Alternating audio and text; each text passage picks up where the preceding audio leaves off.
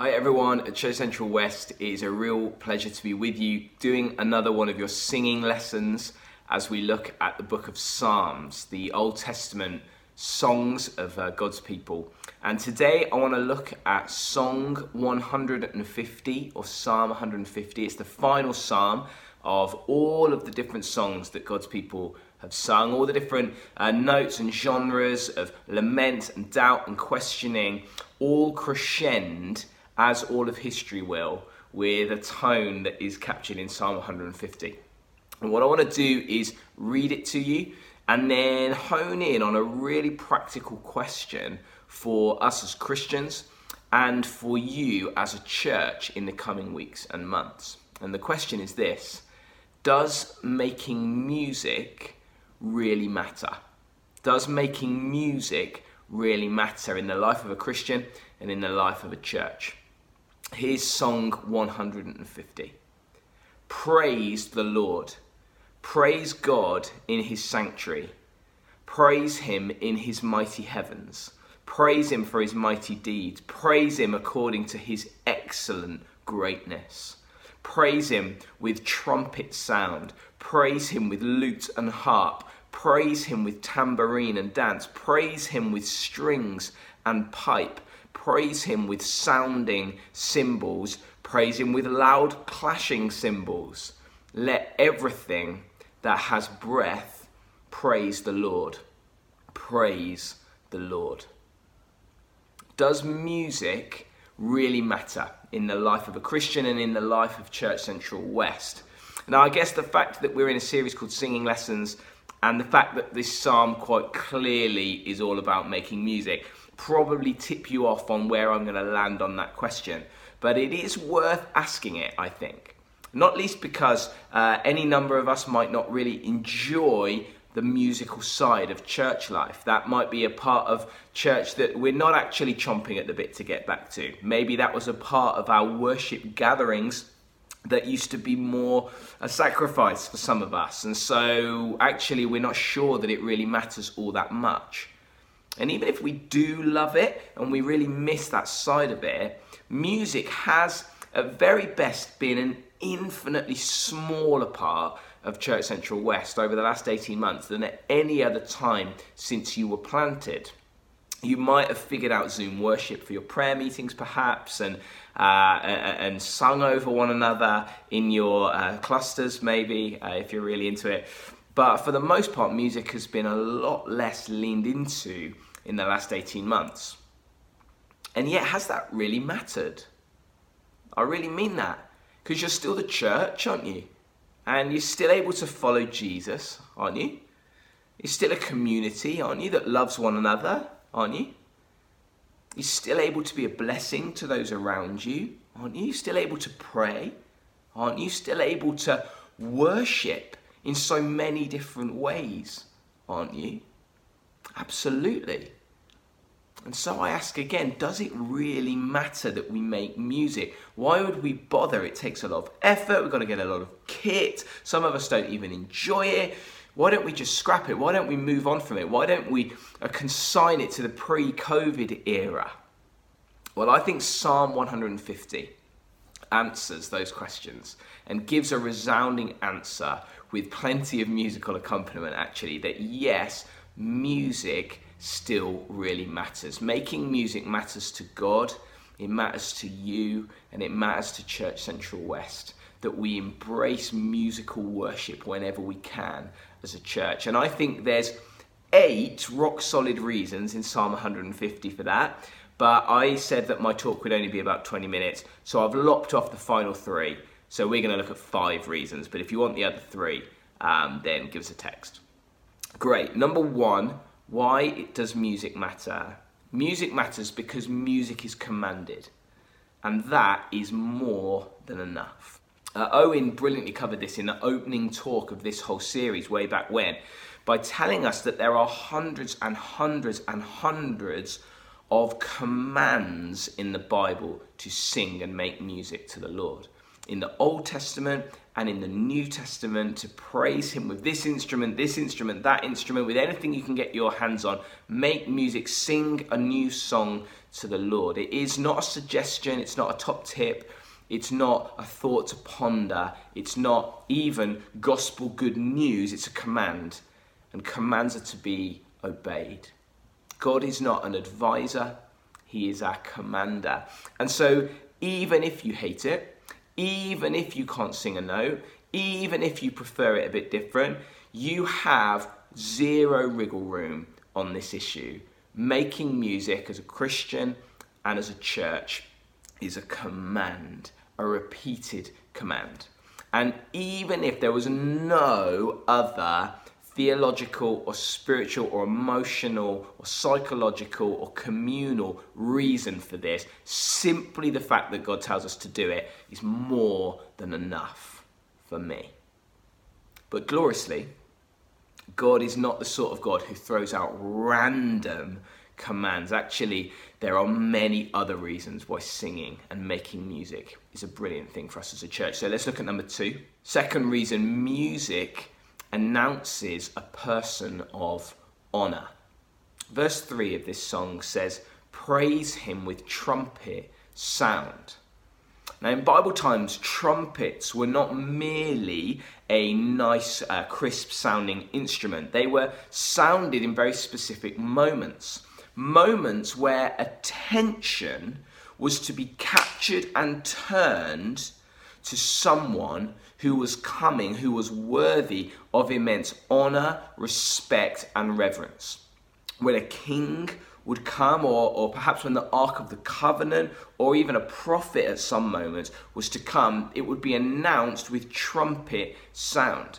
And primarily in the Bible, and there are countless references to this in the New Testament, the trumpet sound will signal the return of Jesus. It will be preceded by a, a, a trumpet or an announcement made, but more grand than that, that Jesus is coming. It's like this sound signals that someone who must receive honor and reverence and respect and cannot go unnoticed is here. And even today, in our culture, we often do the same. We often do the same, literally, with trumpets. The Queen arrives and uh, trumpet sound. The presidential visit and trumpet sound. Even think of the last post on a Remembrance Sunday. It's it's it's a, a, a, sound to make us remember that there are people who are worthy of our respect and our reverence. But in different contexts, it might not be a trumpet. I guess the, the trumpet, or, or literally the ram's horn, is not such a feature of our, our culture at the moment. Um, uh, but, but still, music is used to announce a person of honor. Think of uh, when a guest comes out on a chat show. Uh, there's always music. It's why so many chat shows, one of the big things is which who's going to be their house band. And you think, well, why does that matter? They're just chatting. But it's because music is appropriate when someone of honor appears. Think of a team coming into a stadium, there's an announcement of music that is important. Think of a boxer when they're walking to the ring, their entrance music. It cuts through the silence and it demands attention and it announces show some respect, listen up, show some honor, someone great, the person we've all been waiting for is here. And the psalmist is saying to the people of God then and to the church in this day that we should do that too. That we should recognize in our gatherings that they aren't just clubs, they aren't just communities in general, they are communities of God. And God is worthy of honor, and He is coming right now in our midst as the church, but ultimately on that future final day. And He's worthy of attention, worthy of honor, worthy of deliberate welcome and great fanfare.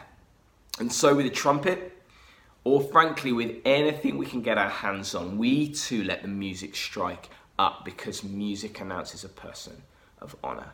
Why should Church Central West, when you regather, give yourselves to sung musical worship? Because Jesus Christ is coming. He dwells in his church, and our music announces him as one to be honoured. Praise the Lord with trumpet sound. Third reason Music announces joy filled victories. It talks in verse 4 about praising him with tambourine and dance. Now, I need to tread carefully here because I know that this is like the sacred cow for some people in life. But for me, in my ill judged and lack of character, uh, for me, the instruction to get out a tambourine and dance is the thing I hate most about Christianity. Okay, that just is not me. Or is it? Because I don't actually think that this command is about musical preference or an addiction to uh, irritating percussion instruments or my dad dancing, even. It's about much more than that because in the Bible, uh, tambourine and dance is synonymous with celebrating a great victory. There's a few examples of this in the Old Testament. In Exodus 15, most famously, God's people have just been rescued from their enemy Egypt, brought through the sea, and the first thing that happens after the sea has kind of settled and they have taken a breath and they realize that they are saved and they are liberated and they are rescued is that Miriam starts singing this incredible song. And then it says in verse 20 that she took a tambourine and led all the women as they played their tambourines and danced. Tambourines and dancing. It's a, a joyful celebration moment. That's what it signifies. It's not so much about tambourines are great. It's not even so much about I really like dancing. It's what is appropriate and just natural as the consequence of a joy filled victory. And on several other occasions in 1 and 2 Samuel, 1 and 2 Chronicles, uh, David and his band of very rugged, intense, uh, masculine soldiers whip out the tambourines and dance because they had triumphed and God had given them the victory. And so, even if you ain't into tambourines, I'm telling you that music is still to accompany joy filled victories. And it still does, even in our culture, whether tonight is Italy or England who uh, triumph, you know that that will instantly be followed by huge amounts of music and you know they'll be dancing. And if it's England, I'm thinking that the music and dancing will be led by Emily Karmacharya, who uh, on social media, we love to see it just bringing the content for football's coming home. So we're looking forward to that, Emily, if we get the win tonight. Um, but whoever uh, you support, whatever context in your life, if someone who represents you achieves a great victory, then joy filled music and dancing follows. And how much more so than football fans should we as the church celebrate with music our victor Jesus. How much more than the Old Testament people of God should we, who see Jesus defeated, it seemed, by sin and death, but then rising with a late, amazing comeback victory to conquer our greatest enemies and now stands as the victor. And then, as it says in the New Testament, God now, through Jesus, gives us the victory. We share in it. And so, making music and even shaking a hip or two is appropriate because of what God has done. Why make music at Church Central West? Because music accompanies joy filled victories. I've got two more reasons to go before we're done and we turn our attention to the football. And these two are really aimed at helping you uh, see the specific power of music as an individual disciple. Uh, if you're ever stalled or, or in your Christian life or ever feel dry in your spiritual life and your walk with Jesus, then these are two reasons why music can really help you. Two places that music accesses more than a talk does, or more even than mere prayers often seem to. Actually, there are places that music can get to in our lives that do us a whole load of good. And the first one is that music engages our bodies. In Romans 12, uh, Paul speaks about true and spiritual worship. That's our, our joy and our responsibility as the church to bring God true and spiritual worship that is pleasing to Him.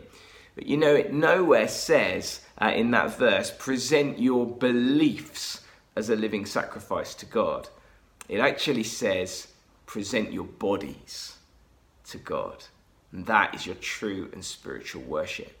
And of course, that's about lots of things. It probably in that context was about being willing to die as a martyr.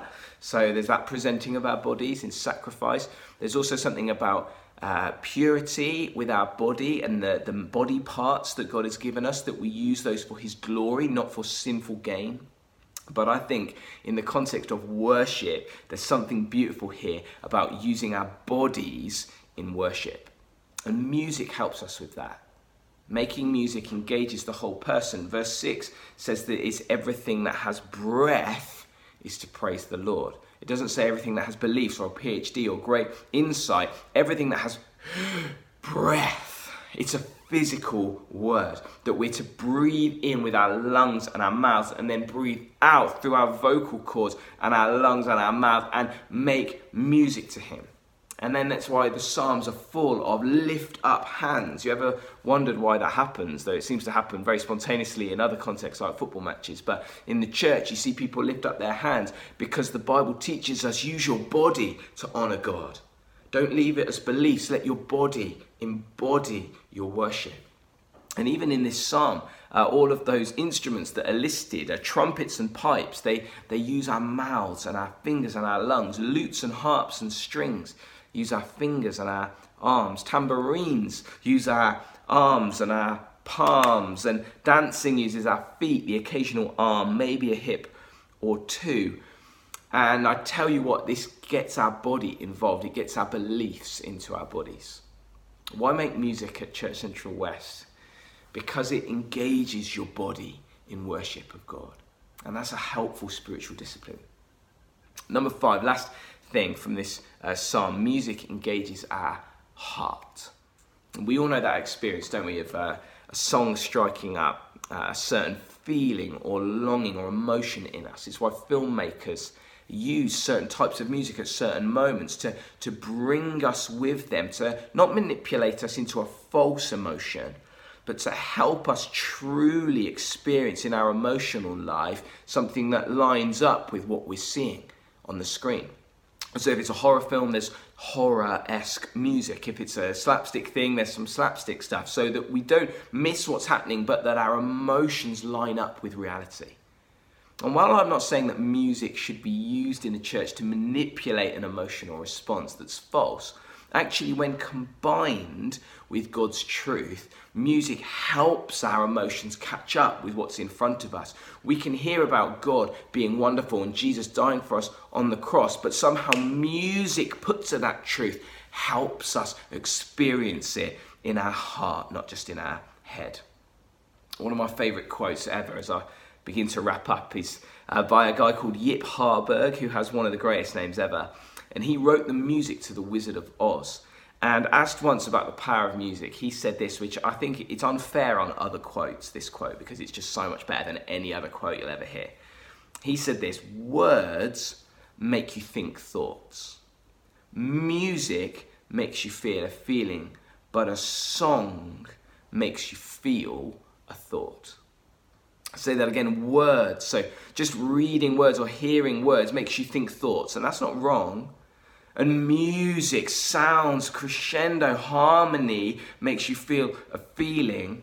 But then you combine the two. You combine truth, words, with music, like any good song does, and it makes you feel your thoughts.